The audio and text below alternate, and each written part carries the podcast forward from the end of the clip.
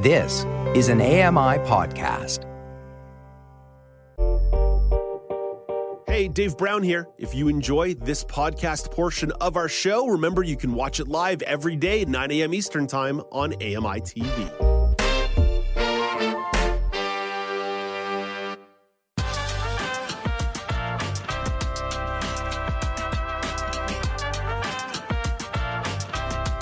Welcome back. It's now with Dave Brown on AMI TV. The Build2gether Inclusive Innovation Challenge has announced their winners. The challenge asks innovators to solve accessibility issues with hardware and software.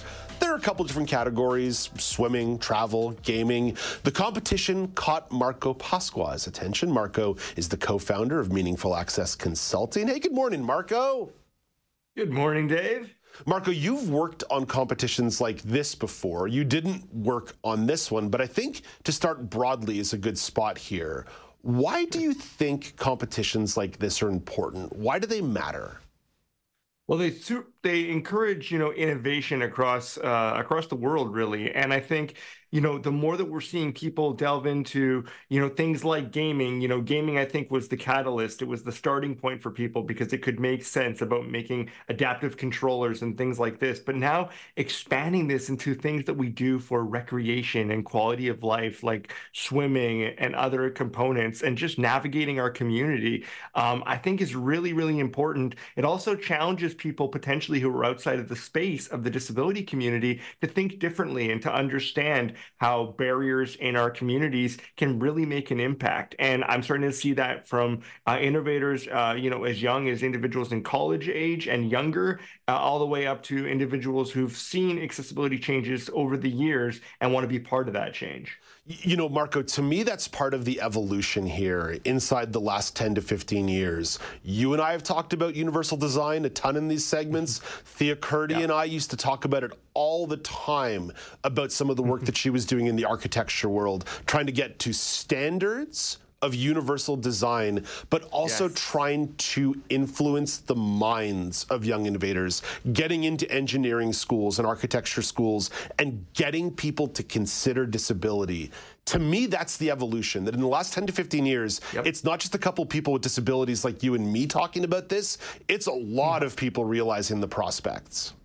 Well, and so many people are impacted by disability, whether they have a disability or not. So I think that people are starting to get it. Finally, you know, universal design means they're not building for the disability community, they're building for everyone. So it's perfect that this competition is called the Build2gether uh, Inclusive Innovation Challenge because that's exactly what it is. And not only that, but all of the blueprints, Dave, I'm not sure if you uh, recognize this on the website or anything like this, but all the blueprints, all of the software code that may be used on any of these innovations, it's all made public to everybody. So they're literally saying, hey, listen, let's get this out to the masses. And if you want to rebuild this object or this item that I've created, you can do it too. And here's the blueprints. It, one of the things that I liked in the way the rules of the competition were set out is it said you can use any existing hardware or software and then then mix it up however you like to figure out how to solve a challenge. And that's one of the reasons why a lot of the swimming innovations really jumped yes. off the page to me because there was stuff like, hey, here's a simple set of goggles that has sensors built in. Here's a flutter yep. a flutter kickboard that has sensors mm-hmm. built in. And then I think about stuff like um, there's like a drowning sensor that was also uh, wow. one of the finalists where it's like you you put this on you and if you find yourself in distress and be, and find yourself in a harmful situation, the sensor is going to either alert the lifeguards or someone around the pool to let you know that you're in a tricky spot. I, I, but I'm really struck in terms of the products that made a splash for me, thinking about a combination of the very basic and the very complex.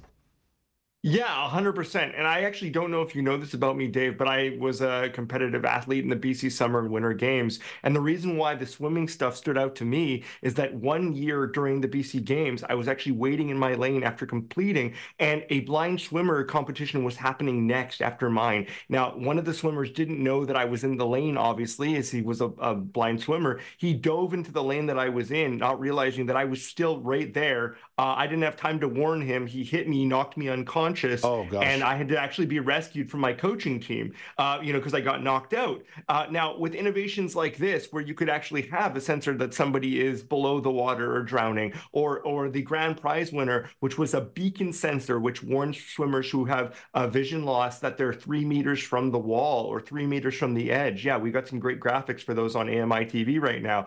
Um, it's it's a really interesting thing. I've watched it. You can 3D uh, print the casing, and he's um, actually listed out the software that you need in order to make this happen. So this is why it struck me uh, literally when I saw this because I was like, how cool would it be to make sure that everybody knows where the parameters are um, and the boundaries within the swimming pool, but also for safety for everybody. So I was just really excited by this and how cool that you can actually re- recreate um, this innovation in your own home if you have the right tools. I remember covering a, a, Paralympic gala. This is almost eight years ago now, but one of the people being honored was one of the uh, innovators in the early days of blind swimming who developed what was called the tapping technique, where they used to use a pole to tap the swimmer, a long stick to tap the swimmer when they got close to the edge of the pool. How far we've come from just using a long stick to using sensors and 3D printing.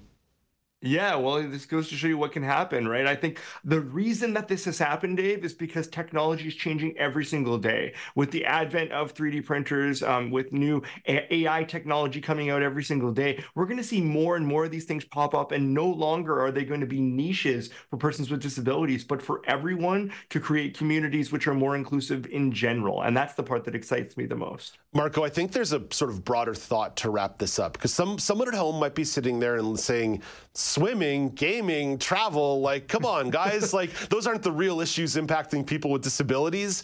But if I were to sort of quibble with that criticism, I would say, but these are all quality of life things. And the quality of life and the disability experience, it's a spectrum. Oh, 100%. And people with disabilities are no longer just fixed to their homes, um, you know, collecting paychecks in many cases, right? Uh, there's a lot of uh, opportunity for people out there who want to have gainful employment, but also want to have a good time and live a great life and go on vacations and travel and do all of these things. And the more that we can have technology that can support us to do this, regardless of our disability, as you said, it is a spectrum, then more and more people can get out there and experience life and share those experiences. So for me, it really brings that sense of hope and, and, uh, the willingness to bring people together, but also family, because I'm a family man. I want to be able to go on more vacations with my daughter. And the more that I can do that in a way where she doesn't see my disability, she just sees dad out there with her having a good time. If it's because of technology, that's fantastic. Marco, let's wrap up on the weather conversation. And I'm sure, again, the listener at home or the viewer at home is getting really cranky now. Dave, enough with the weather, enough with the weather. Well, spoiler alert, Alex Smythe is going to have the weather story of the day in just about a, a minute, a minute or two here. But Marco, weather is the story. And you guys got it first out there on the West Coast in the Vancouver area. And you guys oh, yeah. got some pretty significant snow. The lower mainland, people were slipping and sliding everywhere. It's still quite cold by Vancouver standards out there this morning. But I want to ask you this, Marco. This is the core question when we think about our friends in Regina and Calgary and Edmonton who are dealing with those minus 40 and minus 50 degree days. How many days in a row do you think you could tolerate a temperature around minus 50? Well, listen, I've told you before, my wife can tell me how much snow has fallen by the amount of uh, swearing she hears coming out of my mouth in the morning when I look out the window. So I don't know, right? I, I think as far as, as far as a tolerance is concerned, I could handle maybe a week, week and a half, but honestly, it's tough. You know, when I had to wheel uh, around the community, even at minus 14 here in BC, that's a lot for, for BC. And it's a different kind of temperature than it is in the East. And it was challenging, you know, making sure I had my gloves on because I have to touch my hand rims on my chair as I'm wheeling. Um, so yeah, things like groceries, things like just j- basic survival things I think would be really tough for a lot of people. So hopefully we don't have to experience too many more of these things, but we know uh, that these extremes uh, have come and gone and they'll probably come again. So we got to be more prepared, Dave. Get get your stock ups, get your apocalyptic uh, uh pantry ready uh, for anything that happens, right? Well, that's what the Torontonians are saying today. Oh, it feels like minus 15 outside. It's the end of the world. I actually saw a oh, woman uh, go jogging this morning right by me wearing like leggings and a sweater. I was I was blown away. I was impressed impressed and disgusted all at once. Uh, Marco, thank you for this. Uh, thanks so much, Dave. We'll talk to you soon. That's Marco Pasqua. He's the co founder of Meaningful Access Consulting. In 60 seconds, Alex Smythe will have the weather story of the day. But first, here is Canadian press reporter Rob Westgate with your morning business minute. Bay Street ended last week on a positive note while Wall Street ended lower. Toronto's S&P TSX gaining 72 points to close at 20,990, while in New York the Dow Jones Industrial Average slipped 118 points down to 37,593. The Nasdaq it inched forward just over two and a half points to 14,973.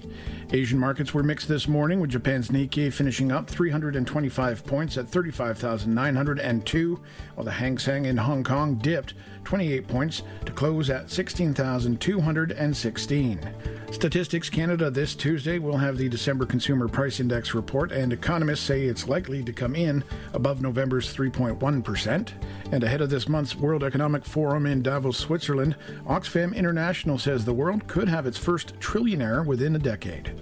The loonie trading at 74.58 cents US from the Canadian Press Business Desk. I'm Rob Westgate. Thank you very much, Rob. So, what you're saying is I have six years to hit that uh, trillion mark. I'll do my best, I promise, Rob. I'll do my best.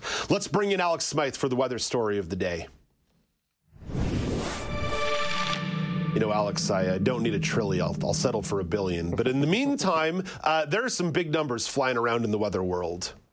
Yeah, Dave. So obviously, you know, the topic of the conversation has been around this weather storm. I wanted to dissect some of the the records or or uh, big big numbers from the weekend, specifically in BC and Alberta. So let's start over in BC because at Vancouver Airport, uh, wind chills reached minus 24, and that is the coldest they have been since 1968. And things in Victoria may were warmer, but they still also had decade uh, long streaks broken. So in Victoria Victoria was minus 6.6 degrees. That was the coldest high since 1972. Now, for actual new records, we look to the interior because in Sparwood, it was minus 40 degrees, minus 40.3 to be exact, was set new records, along with Penticton, which set a new record at minus 27.6 degrees. Now, you did mention in your first uh, segment about the energy. So, uh, the number came out on Friday. Uh, BC Hydro announced that 11,300 megawatts of energy were used on that Friday when it was really cold that's roughly the equivalent of enough power to uh, service 8.5 million homes under normal circumstances. So that was a record amount of energy. And also part of that was because they were supporting Alberta as well. Speaking of Alberta, New records in the uh, temperatures minus 51.5 degrees was felt in Keg River. That's a new record. In Edmonton, as we had talked about before, it was the fourth coldest day ever recorded. So you had minus 45.8 degrees at nighttime and a daytime high of minus 34.4. So that was the day and the nighttime both setting near records in Edmonton. Calgary, it was the coldest day in three decades with minus 30.4 as the high. So lots of big numbers, lots of records, near records, just to show the scale and the impact of the storm this weekend. Alex, there was this great video that came out of Saskatchewan this morning of a woman freezing her tail off using uh, uh, her, her ice scraper to get snow off the top of her car, screaming, This is why we don't have poisonous snakes, and I'm grateful. So this is why we uh, lack in poisonous snakes, and we are grateful. You know, uh, we take our wins where we can find them. Alex, thank you for this. Yep, thank you, Dave. That's Alex Smythe with the weather story of the day. Coming up next, Good Grief is a new film on Netflix that stars Dan Levy. Amy Manti has the review. This is Now with Dave Brown on AMI TV.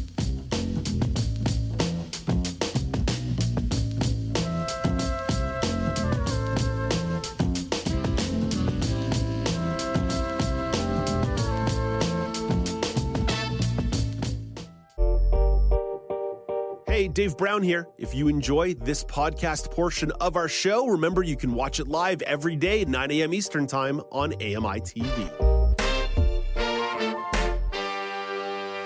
Join us weekly for The Pulse with host Joeita Gupta, who brings us closer to issues impacting the disability community across Canada. Watch The Pulse on YouTube or listen wherever you download your AMI podcasts.